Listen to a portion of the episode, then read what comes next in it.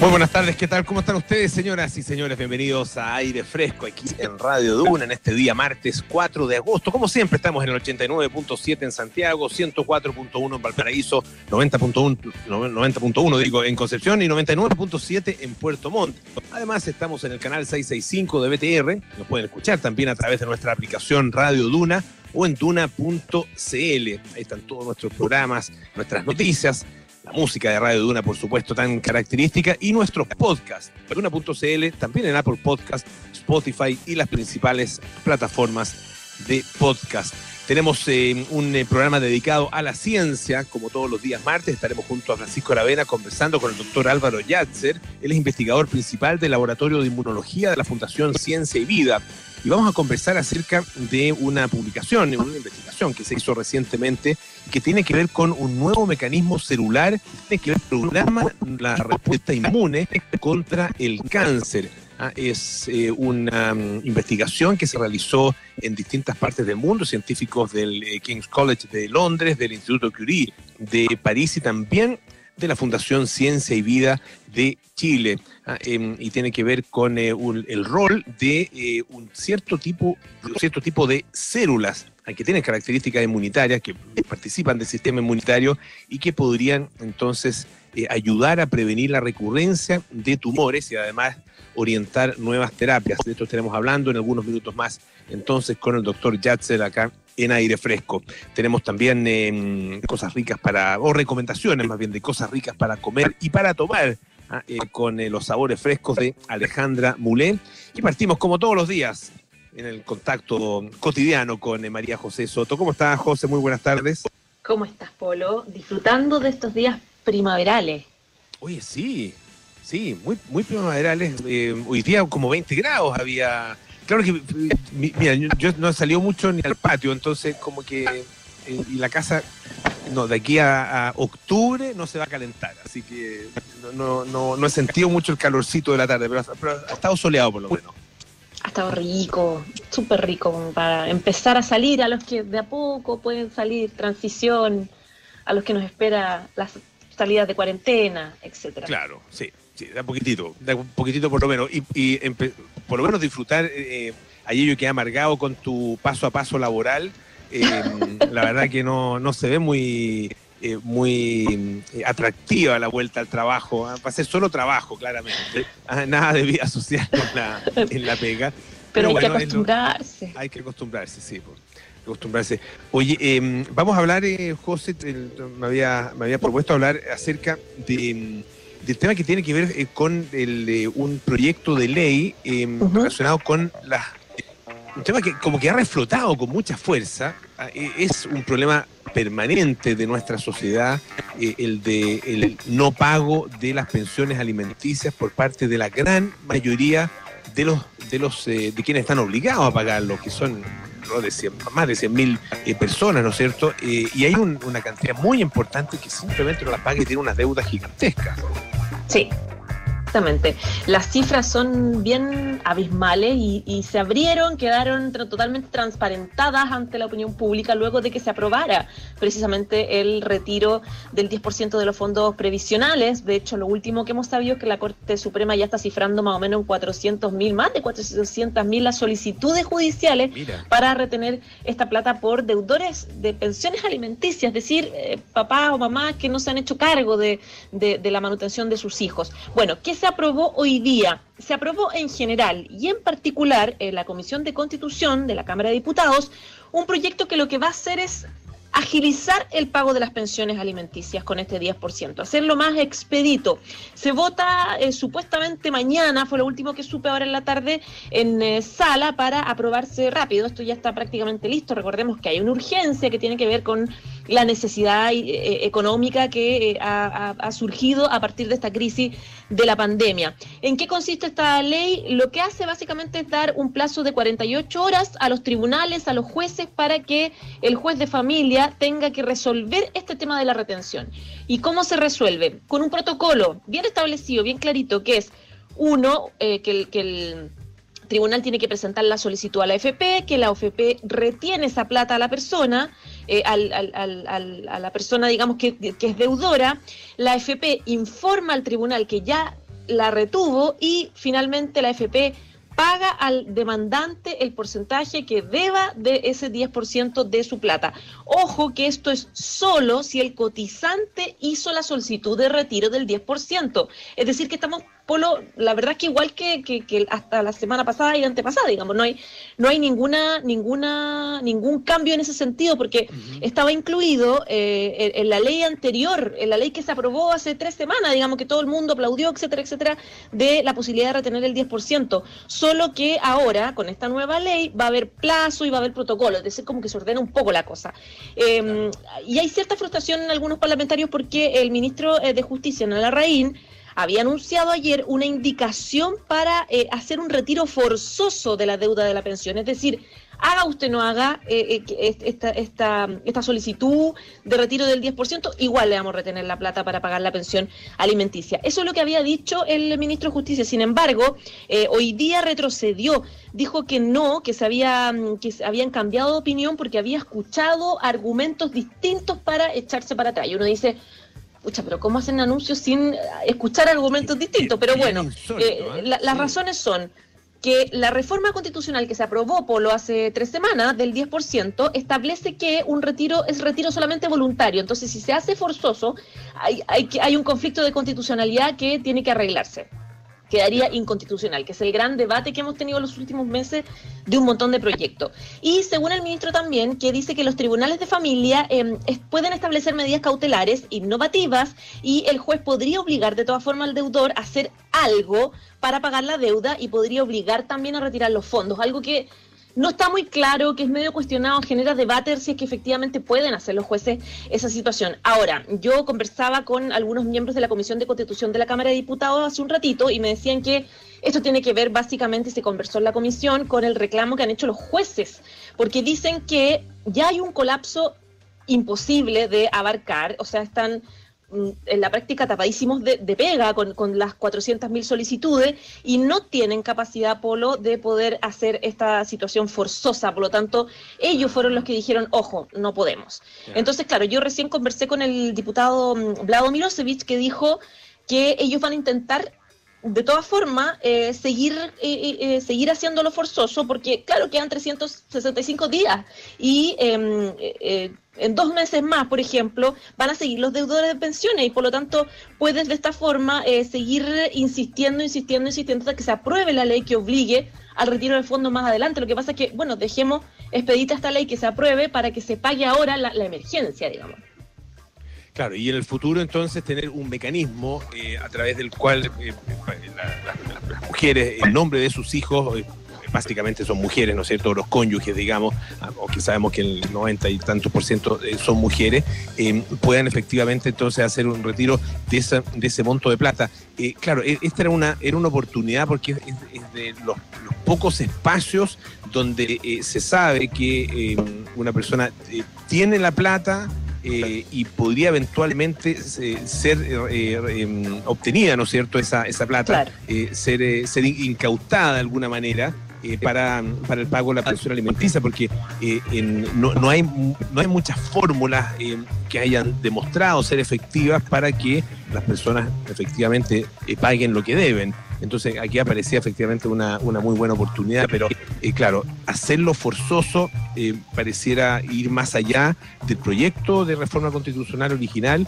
y pareciera ir más allá también de las atribuciones que puede tener cualquier tribunal en relación eh, con eh, platas eh, que están protegidas eh, constitucionalmente también, como son eh, los propios fondos de pensiones. Entonces, eh, de, desde el principio eh, daba la impresión de que aquí había algunos algunos parlamentarios que estaban tratando de como de aprovechar la oportunidad, forzando un poco más aún el sistema, eh, y por eso que llama tanto la atención que en algún minuto se haya sumado el ministro de Justicia y después, claro, es entendible que haya, eh, lo, o sea, entendible que, que se haya echado para atrás. Lo que no es entendible es que haya hecho un anuncio sin haber tenido el estudio eh, y el análisis suficiente.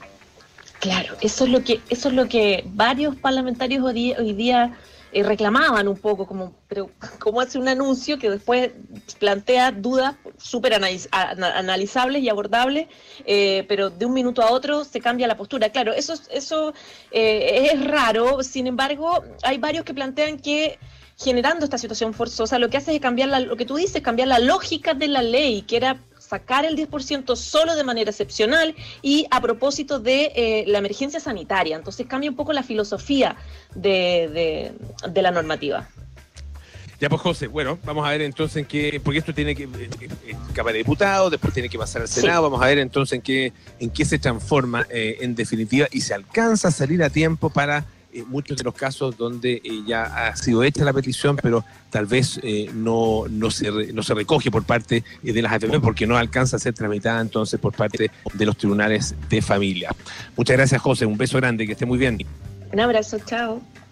Hoy, bueno, ha sido un día eh, muy muy noticioso desde eh, alrededor del mediodía, eh, cuando se conoció esta impactante explosión que ocurrió allá en Beirut, en el Líbano. Eh, fue, eh, bueno, la verdad que fueron varias explosiones en, en una sola, eh, y tal como le escuchábamos recién a, a Enrique Yávar, eh, ya son más de setenta las personas que habrían resultado eh, fallecidas producto de esta explosión. Eh, tres mil eh, resultaron heridas eh, y eh, la verdad es que, claro, en algún minuto se pensó que esto podía ser algún tipo de atentado terrorista, pero eh, todo está indicando hasta el momento, hasta el momento que se trató más bien de un accidente, eh, de la explosión efectivamente de material Eh, material eh, inflamable, material altamente inflamable y explosivo que se guardaba en, eh, un, eh, en una serie de bodegas, en un almacén que estaba justamente ahí en el puerto eh, del Líbano. Las eh, imágenes son realmente impresionantes. El hongo que forma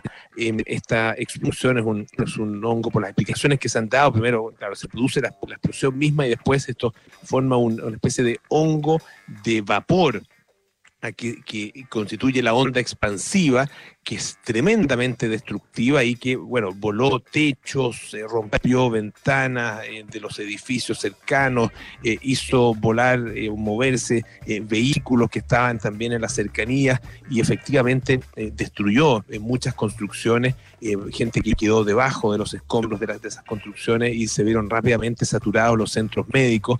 Ah, esto obligó incluso a A, a las ambulancias, a llevar a los, a los heridos, a las víctimas, a hospitales fuera de Beirut. Imagínense lo que son tres mil eh, atenciones de urgencia en eh, cosa de muy pocas horas.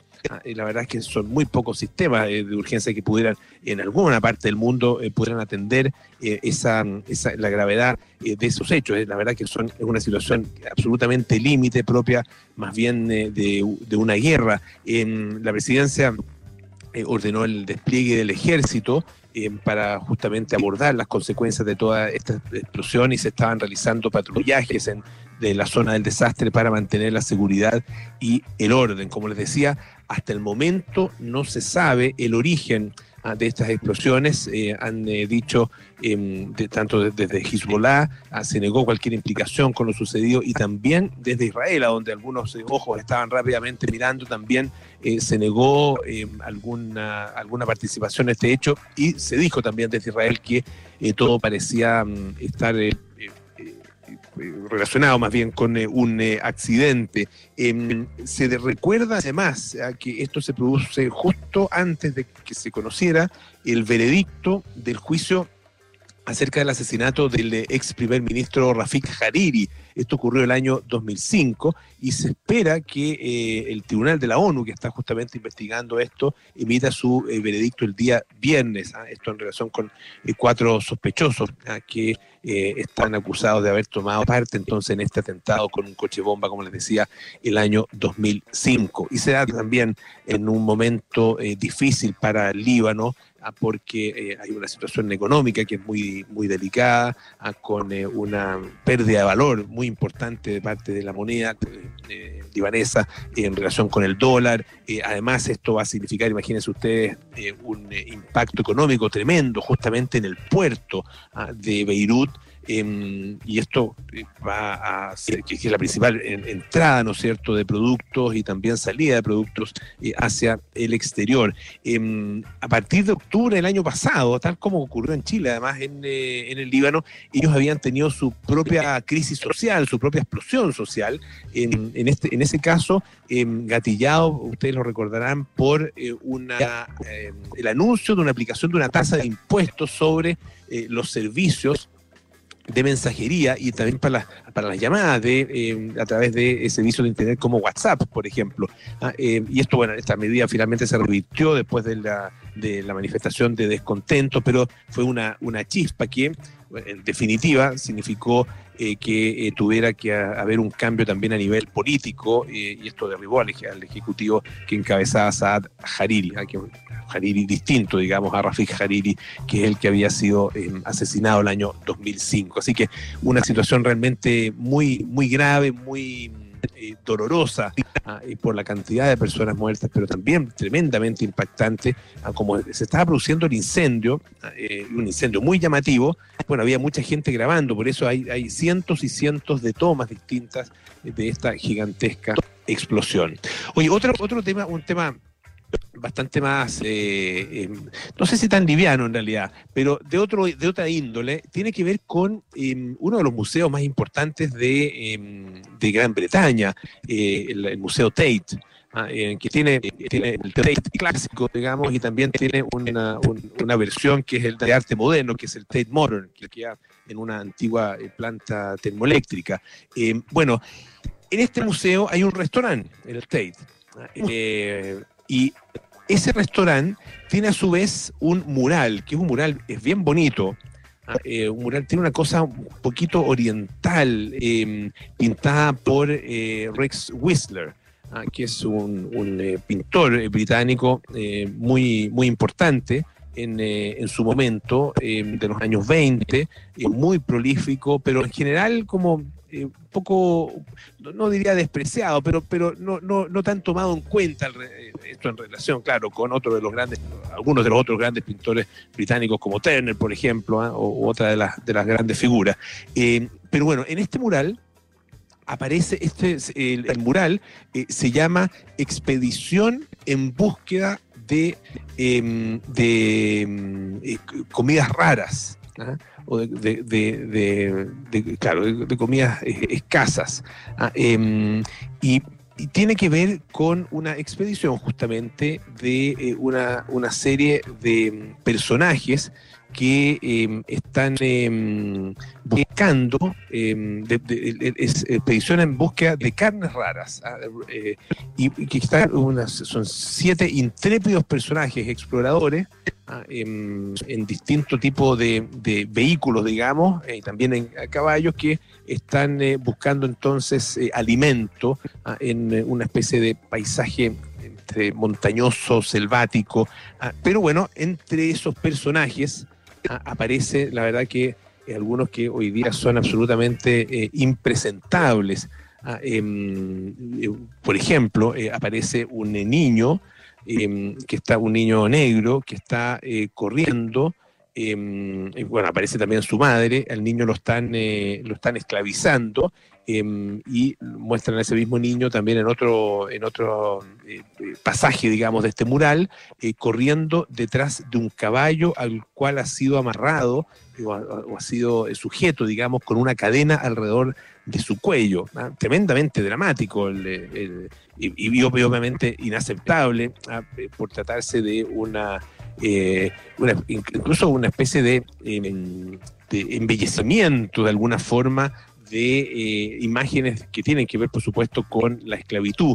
Eh, en eh, la página web del museo se ha puesto, eh, ya desde hace algún tiempo, una especie de, de explicación eh, en relación con eh, este cuadro, con este mural, Eh, diciendo que, bueno, que este mural eh, obviamente no tiene, eh, pertenece a una cierta época, ah, que eh, se muestran eh, figuras de eh, características eh, caricaturescas, ah, eh, eh, y, y, tanto en relación con la esclavitud como algunas figuras de, de tipo eh, chinesco que están, eh, que, que están presentes también, y eh, obviamente que nada de eso es aceptable en, eh, en nuestros tiempos, ah, pero dice, bueno, pertenecen a un determinado contexto. El punto es que eh, hay una petición, esto fue eh, de alguna manera recordado todo esto eh, por un sitio web de arte que se llama The White Cube, eh, y que eh, comenzó, eh, uno, comenzó a difundir una petición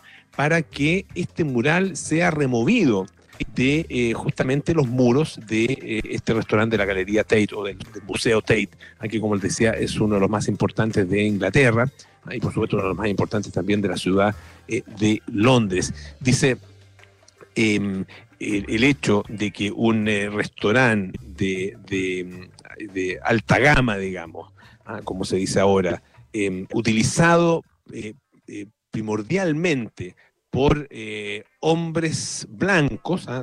También lo dice esta, esta petición para que sea removido el mural, el hecho de que, este, de que en un restaurante de, esta, de este corte o de esta clase sea instalado una obra de arte ¿ah? de eh, características horrorosas, ah, eh, la verdad que no es aceptable en estos tiempos y genera, eh, genera odio en, eh, en sí mismo. Ah, eh, dice también que eh, parece más bien esto un concepto propio de una película de horror eh, y no es lo que uno esperaría de una de las eh, más grandes y más importantes instituciones de arte eh, y menos aún, eh, o sea, que, que uno no esperaría que una de las, de las eh, instituciones de arte más importantes de Inglaterra ofreciera una eh, exclusiva experiencia eh, culinaria en un lugar con esas características. Vamos a ver ¿Qué, qué es lo que hace finalmente la, el, el Museo Tate o la Galería Tate eh, con esta petición? El año dos mil trece ellos habían realizado eh, una remodelación del museo, incluyendo también el restaurante, que costó cuarenta y cinco millones de libras esterlinas. Así que van a pensarlo varias veces antes de eh, realizar eh, algún cambio fundamental. Eh, vamos a escuchar un poquito de música. Esta es Björk con Big Time Sensuality.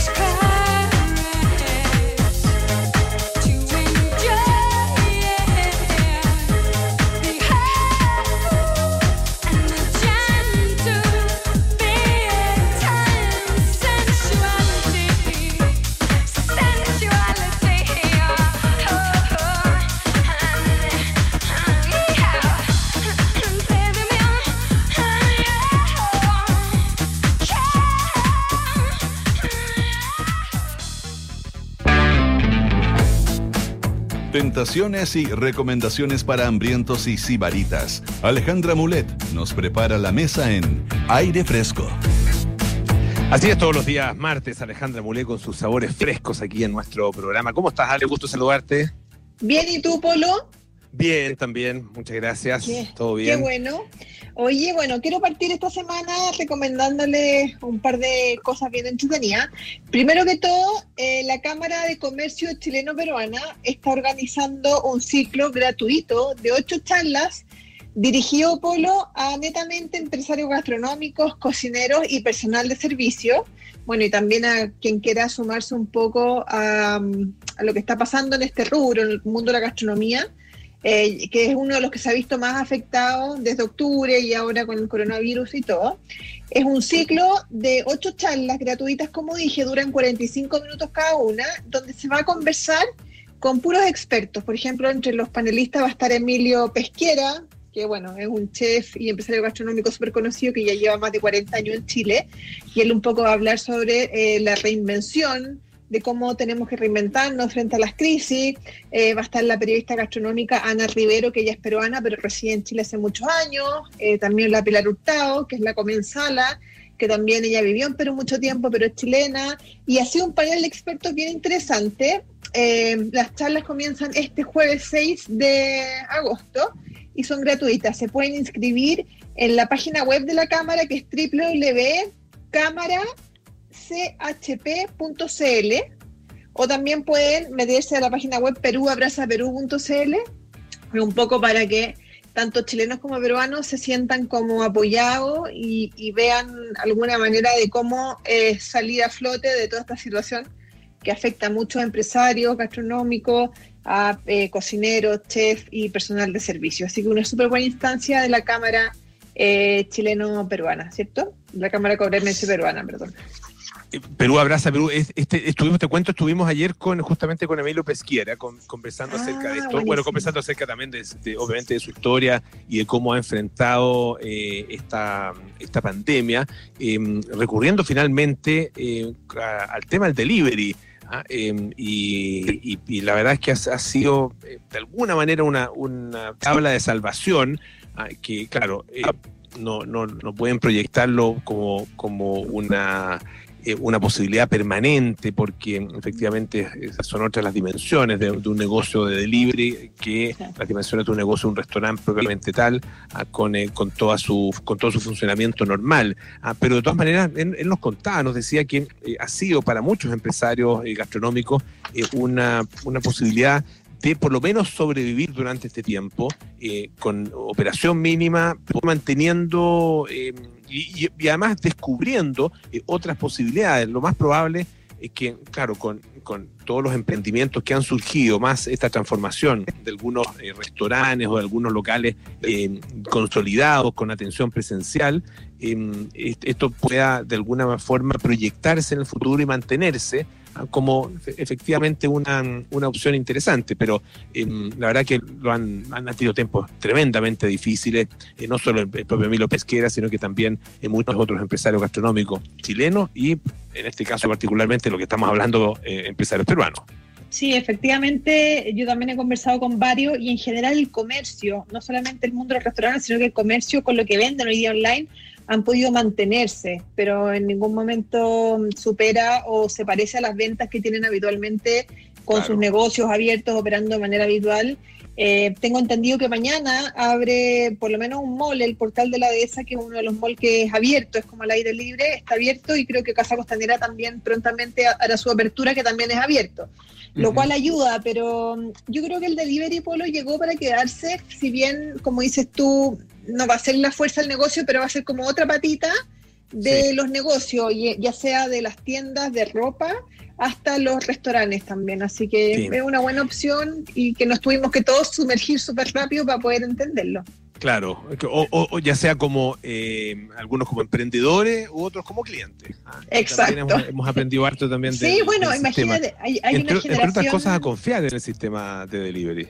Es exactamente, sobre todo la generación de los adultos mayores, o sea, la gente que tiene sobre sesenta y cinco años, eh, tuvo que aprender a comprar por corner shop, eh, no sé, comprar cosas básicas que necesitaba por el miedo a no salir, al contagio, etcétera. Así que claro. por ese lado ha sido bueno, ha sido un periodo de aprendizaje. Oye, Polo, otro dato, otra recomendación que les tenía, un emprendimiento también gastronómico que está más asociado al mundo dulce, se llama Gracia Pastelería. Es una pastelería boutique súper delicada. Por favor, si la siguen en Instagram, arroba gracia.pastelería, van a ver el cuidado y el detalle con el que trabajan cada uno de sus productos. Es una pastelería como artesanal, súper cuidadosa en su estilo, en las presentaciones, muy bonito. Eh, trabajan con productos de súper alta calidad, chocolate Valona, para los que saben, o República del Cacao, con altos porcentajes de cacao, y tienen unos pasteles, aparte de lindos, muy ricos. Yo les quería recomendar el chocolate otoño, ahí los pueden ver en Instagram, el pay de limón, el crumble de manzana, y uno que se llama blanco silvestre, que es de chocolate blanco, con una base, una tarta de, de cacao amargo, y trae, no sé, como frutos rojos, rosas, muy, muy ricos. Los pueden, los pedidos los hacen directamente en gracia.pastelería. Perfecto. Así que una buena opción. Oye, y el último dato, Polo, no sé si tú sabías, este viernes se celebra el Día de la Cerveza, el Día Internacional de la Cerveza. Lo supe por ti. Sí, bueno, yo, yo tampoco sabía, la verdad que no estaban mis registros como de celebraciones, eh, y estuve investigando un poco. El partió como una tradición en el dos mil siete eh, y tenía que ser celebrado el primer viernes de cada, de cada agosto, por decirlo así, pero bueno, fue mutando y se definió que finalmente iba a ser el día, eh, creo que este viernes es seis, no, siete, que va a ser el siete de cada agosto. Y el propósito de esta celebración es reunirse con amigos y disfrutar de una cerveza, celebrar a todos los que hoy día producen cerveza y también una manera de unir a todos estos productores Eh, que existen a nivel mundial. Si finalmente el tema de la cerveza, eh, si siempre existió, hoy día está muy de moda, con altos productores artesanales. Y bueno, y para poder celebrarlo, les quería recomendar una cerveza que mmm, la probé y me gustó mucho. Se llama Volcanes del Sur, es una cerveza chilena que, las, que nace el año dos mil cuatro en la localidad de Colbún, y tiene la particularidad, Polo, de que es hecha con agua termal de la misma zona. Tú sabes que la, la, los secretos de la cerveza o son las maltas que usan, o la cebada, o el agua. Y en este caso, el agua, que es un agua termal, y cuenta con nueve variedades. Y para sorpresa mía, la cerveza eh, Lager, una, tiene una versión Premium Lager, fue elegida la mejor Lager de Chile el año pasado por un concurso internacional. Así que es una tremenda cerveza. Yo la verdad que no las había probado y las probé ayer y me gustaron mucho. Yo las había probado, eh, pero no tenía mucho en el recuerdo, y probé eh, hace poco una eh, que es una, una I P A, eh, una Indian Pale Ale, ah, que es, la, es, es también una de, la, de las variedades, y está muy, realmente muy buena. Y la otra, tienen, tienen un par que tienen sabores también, una de lúcuma, sí, super sabor original. de lúcuma, eh, muy original, y otra con sabor de chocolate, y sí. otra chocolate naranja. Ah, eh, así que son, son variedades bien, bien interesantes, bien novedosas y, y entretenidas también, como para, para ir conociendo otras, otras posibilidades que tiene la cerveza. Eh, yo las que, las que he probado, tanto la, la Premium Lager como esta I P A, que te decía, la verdad que eh, son realmente muy, muy buenas. Así que es una buena alternativa estas Volcanes sí. del Sur para celebrar el Día de la Cerveza. Sí, y, y ¿sabes lo que me gustó a mí? Que sigue siendo una cerveza artesanal, conserva ese gusto. Por ejemplo, la Lager la probé con otra Lager industrial, y súper distinta, se le siente el gusto como más artesanal, eh, sigue, el color es mucho más intenso que las industriales. La verdad que la encontré súper rica, se las recomiendo, está a la venta en todos los supermercados, botillerías y, y mini markets, así que ahí la pueden encontrar, Volcanes del Sur, para que celebren este, este viernes. Perfecto, este que yo les decía se llama Hopi I P A. Ah, ah Hopi. Hopi I P A. Sí, Hopi I P A. Muy buena. Qué rico, sí, así, así que, que un muy, producto muy entretenido para probar, súper. Oye, ya pues. Excelente, muchas gracias, Ale, ¿eh? Que tengas una, no, una buena semana y una buena celebración entonces del Día de la Cerveza. Un beso grande. Igual, Polo, cuídate, chao. Alejandra Moulin todos los días martes aquí en Aire Fresco con sus sabores frescos. Hoy bajar la tasa de contagios de las personas es lo más importante. En AirLife siguen trabajando por eliminar los distintos tipos de virus, hongos y bacterias de espacios públicos, oficinas y autos. Infórmate mejor en airlife punto com. Y hoy la conectividad pasó a ser más importante que nunca. En W O M saben eh, absolutamente, lo saben muy bien, y por eso que siguen cambiando las reglas del juego y trabajando por entregar el mejor servicio a precios justos. W O M, nadie se te da más. Hacemos una pausa, a la vuelta hablamos de ciencia aquí en Aire Fresco junto a Francisco Aravena. Ya volvemos. En AirLife llevamos más de veinte años eliminando hasta en un noventa y nueve coma nueve por ciento de virus, hongos y bacterias de espacios públicos, oficinas y autos, bajando así la tasa de contagios en las personas. Hoy, prevenir es más importante que nunca. Quédate en tu casa si es posible, evita el contacto con personas y lava bien tus manos. En AirLife seguiremos trabajando por eliminar los distintos tipos de virus, hongos y bacterias. Infórmate mejor en airlife punto com. ¿Estás esperando la mejor oportunidad para invertir? En Inmobiliaria Fundamenta la podrás encontrar ahora mismo. Invierte en nuestro atractivo pack Eco Costas y por la compra de un departamento en Concón y otro en Santiago, obtén descuentos exclusivos y beneficios para el pago del pie. Y lo mejor de todo, una gran plusvalía. Invierte ahora y aprovecha esta oportunidad única. Conoce más de nuestros proyectos en fundamenta punto c l. Tu felicidad, nuestro compromiso. Estás en Aire Fresco con Polo Ramírez. Ya estamos de vuelta aquí en Aire Fresco, esto es Radio Duna. Estás buscando dónde invertir. Bueno, hazlo en los proyectos con entrega inmediata de Inmobiliaria Fundamenta, ubicados en Estación Central, Eco Origen y Eco Capital, cerca del metro y con excelente plusvalía. Conoce más proyectos en fundamenta punto c l.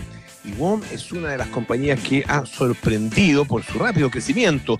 Hoy son más de seis millones de clientes y siguen trabajando con pasión para entregar la oferta más conveniente del mercado. W O M, nadie te da más. Necesitamos así. Nos preparamos para los viajes espaciales, conocemos los últimos avances de la medicina y nos enteramos de los nuevos algoritmos que se están usando. Activa tu inteligencia artificial, porque en Aire Fresco es hora de conversar con los expertos, junto a Polo Ramírez y Francisco Aravena. Bueno, ya estamos en contacto con eh, Pancho Aravena. ¿Cómo estás, Pancho? Buenas tardes. Muy bien, Polo, ¿cómo estás tú? Todo bien, gracias. Oye, eh, bueno, vamos a conversar en algunos minutos más con eh, el doctor eh, eh, Álvaro Yatzer, ¿no es cierto?, acerca uh-huh. de este, esta investigación que él, en la que él ha estado participando. Eh, él es inmunólogo, o sea, es bioquímico y doctor en ciencias biomédicas, investigador principal del Laboratorio de Inmunología de la Fundación Ciencia y Vida. Vamos a estar con él en algunos minutos. Eh, pero te quiero contar antes, ¿te puedo contar algo, no? Por favor. Sí, es que es, es bien interesante, tiene que ver de alguna manera con ciencia, pero, pero más, más que con ciencia, con conciencia, porque tiene que ver con el medio ambiente y eh, algo de lo que uno, eh, la verdad, que tiene poca idea eh, cuando compra productos y cuando los utiliza, eh, particularmente productos tecnológicos, que es pensar en eh, la, la basura, ¿no es cierto?, que esos productos generan una vez que, o, o en lo que se convierten una vez que Eh, ya los dejamos de eh, utilizar.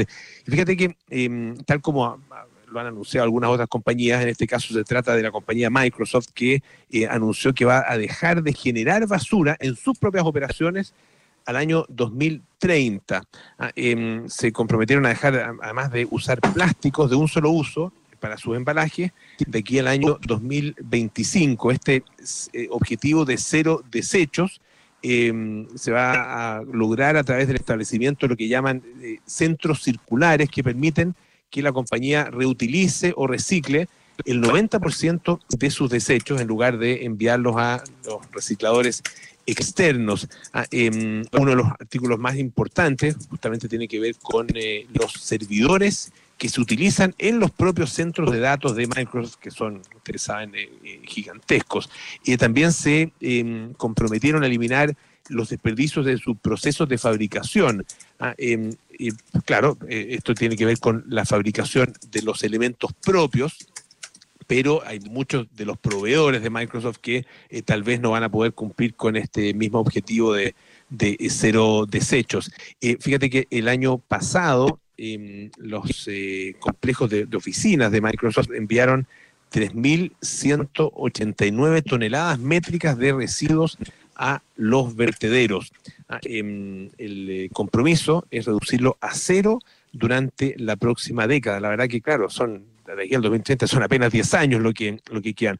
Pero lo que está pendiente, eh, obviamente, tiene que ver con eh, la, lo que ellos producen hacia el mercado, porque eh, los desechos electrónicos, eh, el, el año pasado, en el, el, el dos mil diecinueve, eh, fueron de cincuenta y tres coma seis millones de toneladas métricas en todo el mundo. Ah, eh, y desgraciadamente, pese a los esfuerzos que puedan hacer algunas compañías para poder eh, reciclar, recircular, Eh, sus propios eh, elementos, digamos, y no y no eh, simplemente desecharlos, la verdad es que la cifra global, por la obsolescencia que tiene que tiene el diseño de estos productos, eh, la verdad es que eh, solamente se espera que aumente. Ah, dice Scott Castle, que eh, fundó un, una O N G que tiene justamente que ver con eh, con este asunto de, de la obsolescencia de los, eh, de los productos. Eh, dice que la, las empresas electrónicas hacen un gran trabajo diseñando para el placer y la eficiencia, pero el rápido cambio en la demanda de los consumidores también significa que están diseñando para la obsolescencia. Por lo tanto, el producto más nuevo y fresco de hoy se convierte en basura del mañana. Te propongo, Pancho, porque todavía no, no hemos podido tomar contacto ¿Ah? con eh, nuestro invitado, que escuchemos un, eh, un poquito de música. Ah, eh, perfecto, ¿no? Sí, ya, pues vamos a la música entonces. Al regreso, a ver si nos contesta Álvaro. Perfecto, vamos. You and I in a little toy shop, buy a bag of balloons with the money we've got, set them free at the break of dawn, till one by one they were gone. Back at base, box in the software, flash the message, something's out there, floating in summer sky. Ninety-nine red balloons go by.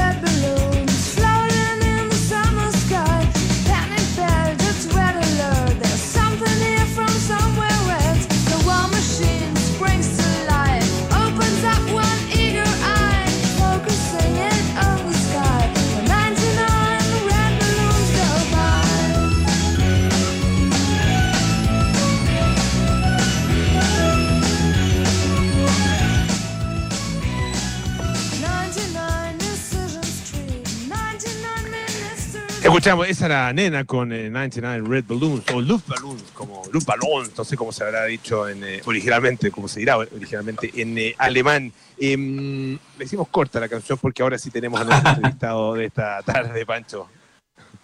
Sí, eh, como tú decías, Polo, vamos a conversar con el doctor Álvaro Yatzer. Él es bioquímico, doctor en ciencias biomédicas e investigador principal del laboratorio de inmunología de la Fundación Ciencia y Vida. Él trabaja en algo, para mi gusto, fascinante, que es la, la investigación en torno a la inmunoterapia contra el cáncer. Y en relación a eso, eh, su equipo fue parte de una investigación internacional donde también eh, participaron, y los investigadores principales fueron eh, científicos ingleses y franceses del King's College en Londres y del Instituto Curie en Francia, eh, descubriendo particularmente eh, un nuevo mecanismo celular, el rol de, una, de las denominadas células dendríticas D C tres. Le vamos a preguntar ya de qué se trata eso al doctor, eh, en el mecanismo eh, justamente inmunitario, la respuesta inmunitaria contra el cáncer. Eh, doctor Álvaro Yatzer, gracias por contestarnos. ¿Cómo está? Buenas tardes. Hola, Francisco, ¿qué tal? Hola, Polo. Muchas gracias por el contacto. Hola, mucho gusto, Álvaro. Bienvenido. Eh, Álvaro, quería partir por preguntarte, eh, y es necesario, antes de entrar en el detalle de la investigación, eh, que, que recordemos un poco Eh, sobre eh, cómo, sobre el principio que guía la investigación en torno a la inmunoterapia contra el cáncer, porque ha sido un desarrollo relativamente nuevo en términos de lucha contra el cáncer, ¿cierto? Eh, pero que ha mostrado eh, resultados bastante prometedores. Así es. Bueno, eh, nos, eh, nuestro sistema inmune tiene células que pueden tienen la capacidad de detectar a las células cancerosas y eliminarlas. Son las mismas células que detectan a las, a las células infectadas, por ejemplo, ahora con el coronavirus. Entonces, lo que hay, tenemos una célula especializada. Lo que hacen es que cualquier célula que está como fuera de control, ya sea por eh, está produciendo virus, en el caso de una célula infectada, o en una célula cancerosa que se multiplica en forma descontrolada, estas son eliminadas, ¿ya? Entonces tenemos este mecanismo de nuestro sistema inmune y uno puede ocupar ese mecanismo para eh, generar terapias que lo que hacen es no destruir directamente a las células cancerosas, sino que es activar a nuestro sistema inmune para que nuestro sistema inmune destruya las células cancerosas. Ahora, esta, esta respuesta eh, se da de manera eh, similar en todas las personas, eh, en, en definitiva, en todos los seres vivos, o eh, depende de, de, de determinadas características. Eh, el sistema inmune, en definitiva, no es, eh, no es eh, de alguna manera, por decirlo así, parejo, ¿no es cierto?, para todas las personas. Las respuestas pueden ser distintas, ¿no?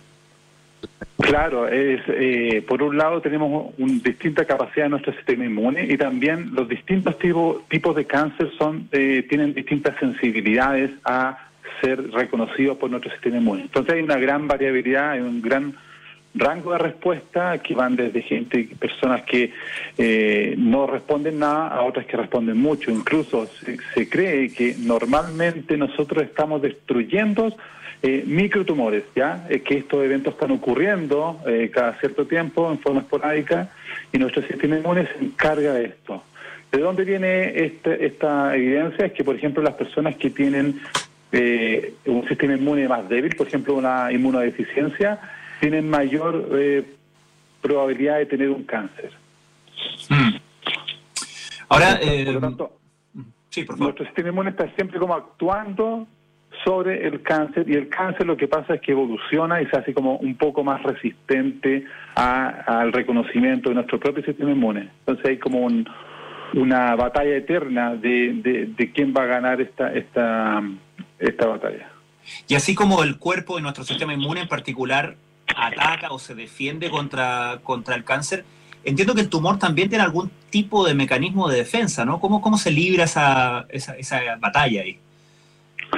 Y el, el, los, al final, como te digo, esto está ocurriendo normalmente y los tumores que son destruidos nunca nos damos cuenta, ¿cierto? Pero claro, los tumores que sí nos damos cuenta, que sí son clínicamente un problema, quiere decir que de alguna u otra forma han ya sea evadido la respuesta o la suprimen directamente. Entonces el, el tumor va adquiriendo características que le permiten ya sea evadir, por ejemplo, esconder sus receptores o moléculas que son reconocidas por el sistema inmune, o eh, directamente inhibir, es decir, como apagar la función de estas células de nuestro sistema inmune, que son los linfocitos T, que son los que nos defienden de, de las células infectadas y las células cancerosas.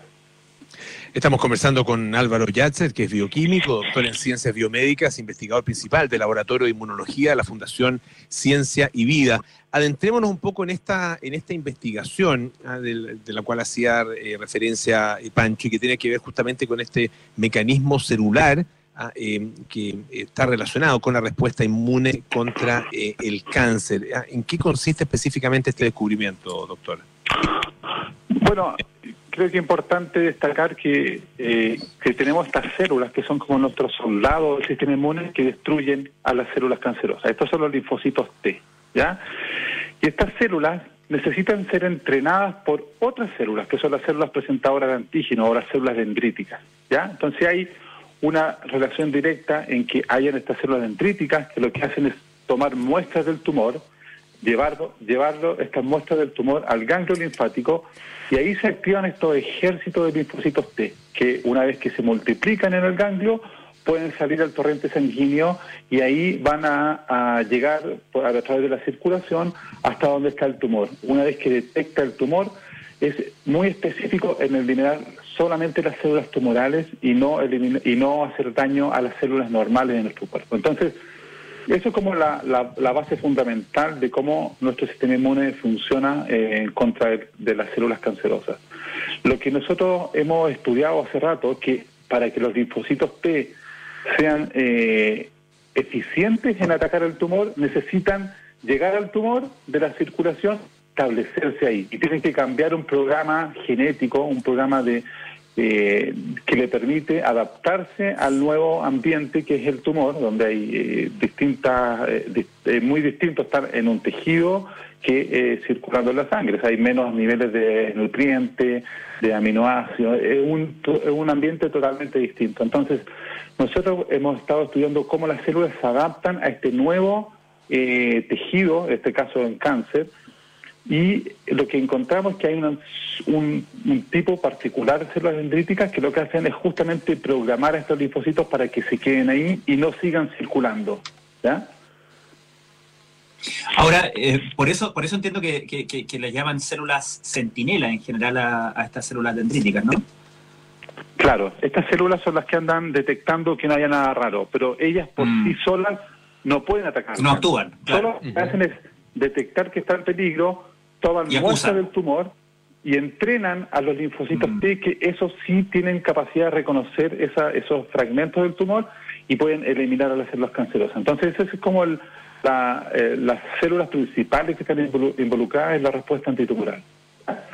Pero lo que, ¿Sí? no, lo que no se sabía era cómo estos linfocitos T se quedan en el tumor, porque necesitan ser entrenados después en el tumor para quedarse ahí. Y lo que eh, eh, con este trabajo eh, descubrimos es que son estas células, un, un tipo celular que no se conocía mucho, que son estas células dendríticas del tipo tres o D C tres, que son las que entrenan a los linfocitos para quedarse, como que les permiten anclarse dentro de los tumores.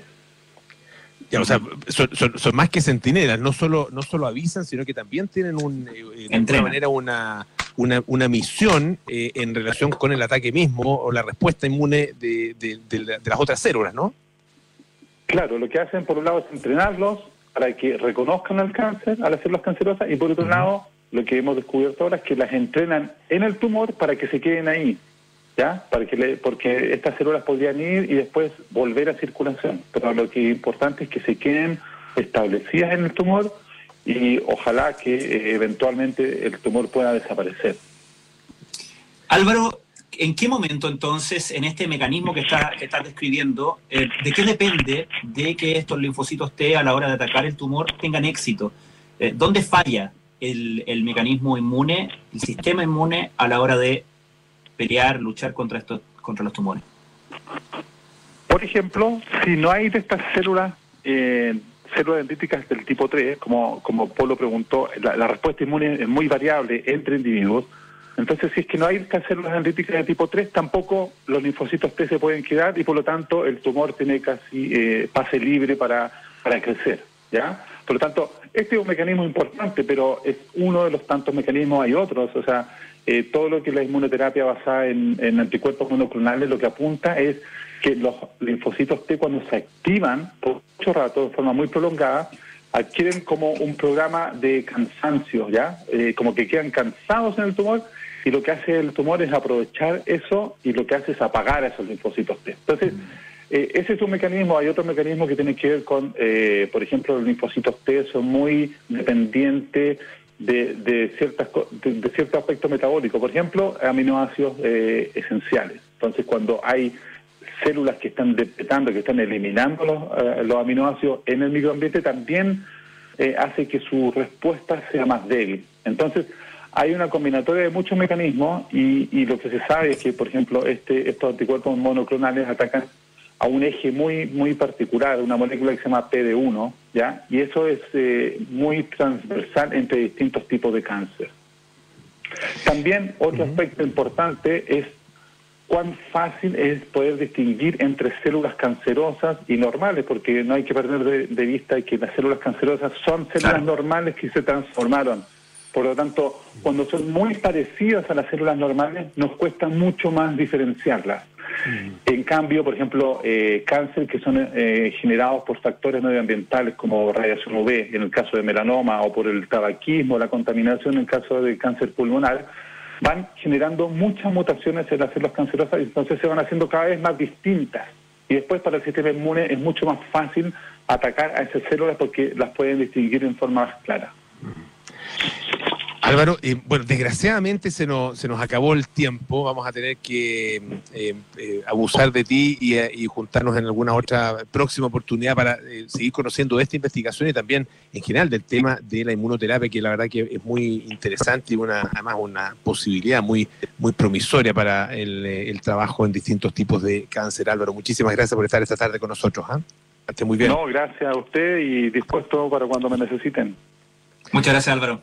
Era Álvaro Yatzer, eh, doctor en Ciencias Biomédicas, investigador principal del Laboratorio de Inmunología de la Fundación Ciencia y Vida. Pancho, un abrazo muy grande, muchas gracias como siempre, ¿eh? Un gusto, por lo que te vaya muy bien. Hasta el próximo martes, ya nos vamos, bien amores notables, después nada personal, terapia chilensis y finalmente discografía crónica, no, sintonía crónica, eso es discografía, hoy día con, con un grupo de grandes, Crosby, Stills, Nash and Young. Bueno, y nosotros nos juntamos mañana a las seis de la tarde para más Aire Fresco. Que esté muy bien, chao.